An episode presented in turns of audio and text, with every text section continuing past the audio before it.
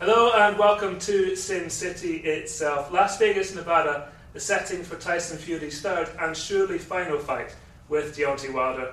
My name is Martin Domin, editor of Mirror Fighting. I am joined by Chris McKenna, Daily Star's boxing correspondent, and by John Dennen of Boxing News. We're going to preview tonight's fight. But first of all, Chris, I want to take you back to the summer. We looked set for Anthony Joshua, Tyson Fury in Saudi Arabia. And then a certain someone broke the news that that fight likely wasn't going to happen. Deontay Wilder, Tyson Fury, back on. Was it a sense of disappointment that we're not actually going to see the undisputed fight? Yeah, I think there's always a disappointment because you want that one champion in, in any division. So, an all British fight at heavyweight, it was going to be absolutely massive. The only kind of, I suppose, benefit of it not happening was I felt it shouldn't have been going to Saudi Arabia and that would have taken away from it. But now what's happened is Anthony Joshua has got has lost and he faces a tough rematch against Usyk, so it might be gone forever.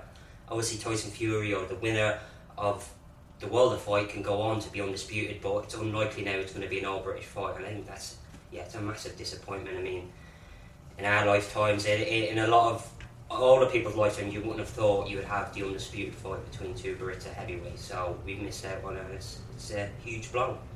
It certainly is, but let's try and stay positive, John. But let's first of all go back 20 months, February 2020.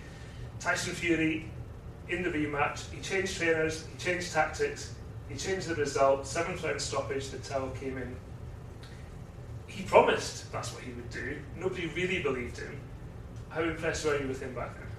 Very, yeah, e- exactly as you say. He did exactly what he said he was going to do, and yet, to me at least, it was a complete surprise because he boxed so well in the first fight and was unlucky to have ended up with a draw by by, by moving. When before the second one, when he was saying he was going to go forward, take it to him, knock him out, I was just thinking, well, this has got to be a bluff. And then he goes and do- then he goes and does it, and uh, I guess only Tyson Fury can surprise you by doing exactly what he says he's going to do, and it makes me wonder what's what's going to happen tonight. I mean, I guess he should repeat what worked so well for him, but he's an unpredictable man. He's an unpredictable boxer. He's hard to read, and I'm not sure what's going to happen. Before we come to tonight, of course, in boxing, very rarely does a fighter come out and say, I was beaten by the better man, I had an off night. Deontay Wilder, we could be here all day going through the excuses. Injury, weight of his costume, Tyson Fury cheated, his, tra- you know, his trainer spiked his water, probably the most ridiculous one. What did you make of all that? Not in terms, of course, we, I'm not asking you, did you believe anything, but in terms of the fact that he has kept coming out with so many excuses. I think it's worrying for him if you if you want him to win this fight because he hasn't maybe got to grips with the fact that he was just well beaten, and to really improve and to respond, I think you have to accept it, accept it, look what went wrong, and improve on it. But if he's just believing that he only lost that fight for all those reasons, then has he has he going to improve enough? Has he going to change enough in what he does to be able to beat Tyson Fury? And that's where I think having those excuses is not good for him mentally because I don't think he would have fully looked at the second fight and gone, right, was all wrong, I, I need to do something totally different. Instead, he's looking at it going, well, he only was able to do that because of this and this and this. And he said it even at yesterday's weigh in, he said it that he, or it was on the promo video, sorry, where he goes, yeah, if I, if Fury had felt like I did in the second fight, I'd have knocked him out, but why why we feeling bad because it wasn't a drink a spiked drink so yeah I think it's worrying for him Do you think if he genuinely believes these sort of fantastical things, but if he's genuinely convinced himself of it, is there any chance that he, that in a way that he doesn't even know he's been beaten and therefore he's dangerous? yeah I suppose it, his confidence isn't maybe Yeah. knocked whereas it, anybody takes such a, a beating you would be like how am I going to do it but I still I still fear that he's not fully accepted it and I think that'll be a problem but it is a good point I think the confidence thing yeah that he, he still believes he can he can he can beat him but the other thing from the first fight is he's caught Fury with his best punches and he somehow got up and I think that psychologically is a problem as well And that was the Tyson Fury who'd had two warm up fights after almost three years out, ballooned, etc., etc. So a better Tyson Fury, but of course tonight. The Wilder has made changes. Uh, Mark, Brent, Mark, Mark Breland, that's the one, sorry, out. He was the snake in the grass. Jay Deas, his longtime coach, still there but very much in the shadows. Malik Scott, a former opponent, of course, of Wilder, back in.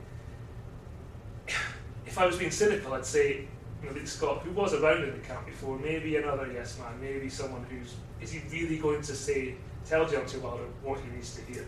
And is it really a change if he's been around the camp for so long and is so familiar? And I, I was just I was just thinking today, if you know, when have you ever had a trainer or a fighter where the fighter has knocked his trainer out in a round with like half a punch that kind of grazed him? And it's rare as well. He's sparred with Fury in the past, so he's it was very rare for the trainer to have been in the ring with the opponent as well. Yeah. So I mean that may be a help, but but yeah, but when the going gets tough, and Malik Scott is telling Wilder what to do, is Wilder really going to respect him enough to to to follow those instructions and do something different, which he has to do, or revert to the, the familiar Deontay Wilder that we all know? And that's you know Malik Scott. Well, he, must know his stuff, but he's not exactly a proven trainer, is he? And this is this is the world heavyweight title we're talking about. It's kind of um, kind of an acid test for your first big gig as a trainer. I mean, if you're being cynical, you say Deontay Wilder fought very hard to get this third fight, as he was partly entitled to do so. He's going to make millions of pounds. If he loses, he's not in a terrible situation, is he? Whereas if he didn't have this fight, it was always difficult to see where he would go. So if he's just cashing out, I mean, could you blame him? No, I mean, because it's a lot, a lot of money. I mean, they, they, they've suggested on their side that they would have taken a, a, a, big step aside offer for the Joshua fight. That was never made from Matchroom side, from top top rank or, or Frank Warren's side. So you, you get the sense he wanted the fight still, but if they were going to accept step side money, psychologically again, that's not the right kind of attitude to have, I think. So cashing out, if, look, if he gets big, he's still going to be a big name. He's still going to be a big draw. Um, and I think people will look at him, yeah, he's a dangerous puncher, but he's going to bring a lot to the table. So if another heavyweight wants to come up and prove themselves, he would be good for that. But look, I suppose we talk about the fight in more detail, but he's still a very, very, very, very live fighter, so anything can happen. Yeah, and there must be easier ways of cashing out and fighting six foot nine, clearly angry Tyson Fury who's chewed you up the time before. I mean, whatever happens while the Joshua, everyone, the whole world is still going to watch that fight, even if it's a non-title hmm. eight rounder. we can but oh, Talking about Tyson Fury, last time, of course, he had a few weeks just with, with Hill Steward, changed the tactics. As we said, this time he's had a year and a half, but it's been interrupted. Hmm. He had you know, COVID. Tyson himself had COVID twice, he says. But I do feel like you know, there's been a lot of talk about him not having a proper training camp, but he does seem to have trained, if not all the way through, more or less whenever he can, whether that was at home, Miami, he was, in, he was here in Vegas. Do we think there's anything in, in the lack of intensity, perhaps, of the training camp? Um, maybe something, but coming out later is always a bit of a worry because he, for the LA fight, I think, and for the Vegas fight, he always was out here a long, longer time. But three weeks is probably enough to to acclimatise. I think Ricky Hatton used to come out two weeks in advance, so sometimes I think it's enough. But intensity, my only worry for him is that because the second fight was so one sided, that there might be that bit in his head where he's thinking, this guy ain't good enough for me, I'm levels above him, so I'll just be able to do it again. And has that taken a little edge out of him in the, in the training camp, possibly? And historically he has sort of, you know, taken some fighters lightly. He has mm. been he has been sort of caught by fighters, but you know, beneath him. I know this was like years ago, but there's still that sort of element, potential element of his um, of his character of just you know. Make, making harder work of a fight that, that should be easy work. And I suppose, I suppose you know the Otto Wallin fight wasn't that long ago until maybe yesterday's weigh Tyson Fury seemed in a very jovial mood. He, you know, we can't possibly repeat what he said on here yesterday, but overall this week, you've both been here. He has seemed in, in a good mood, as I say. You know, he's quite jovial. Doesn't necessarily feel like a man who's under any pressure.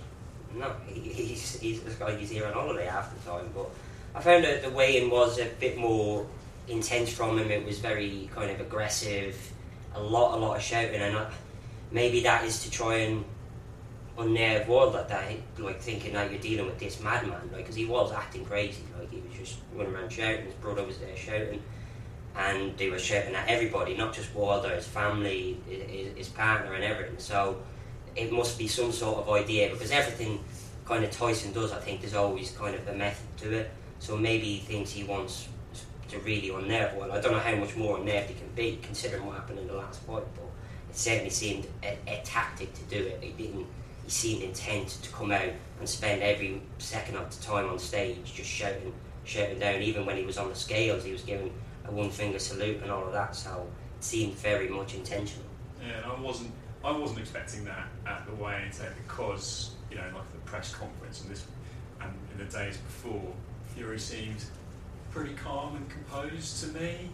Um, and then at the weigh-in, he suddenly seemed gave the impression of being agitated and wound up. And you know, I thought he was intimidating, and maybe that was the point, and maybe he was just letting that side of him out as well. And again, maybe that is to to throw Wilder off, or maybe he's rattled. I don't think he is. I don't think Wilder's really.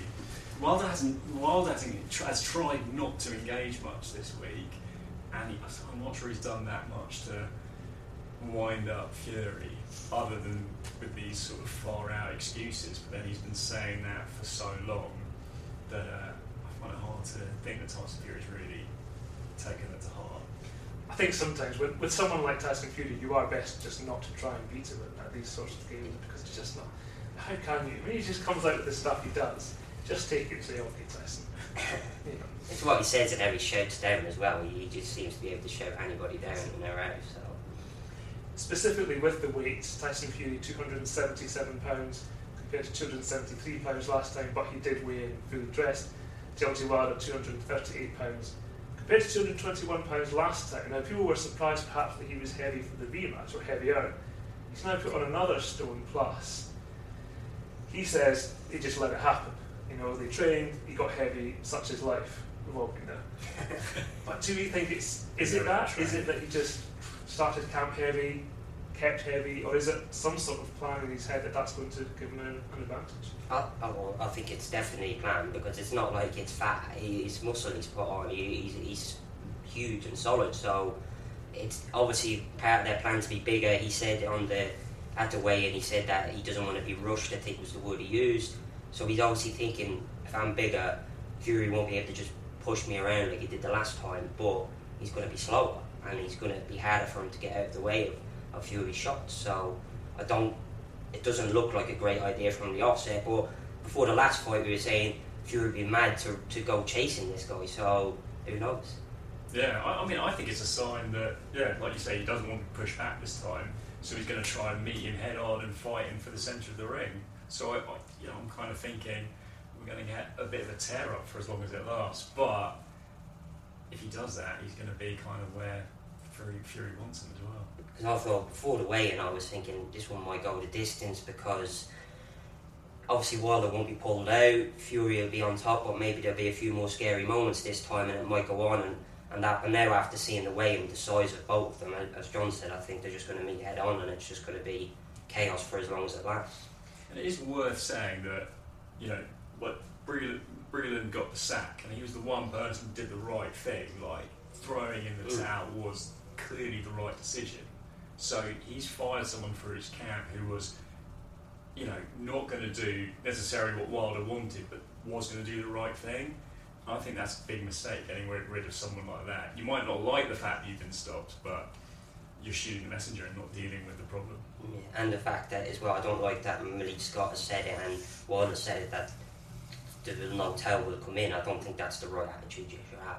If he's in trouble, the towel should come in. I mean, hopefully the referee it, it makes the right call if it gets to that point. So he's going to have somebody's going to have to look after him if it goes like it did the last time. Because that's part of the trainer's job. The train, you know, yeah, a, a boxer is a warrior, and is going to fight to the end, and that's why you have trainer to, to save them from themselves sometime. And it also means you know the, the trainer can't always just follow the orders from his boxer.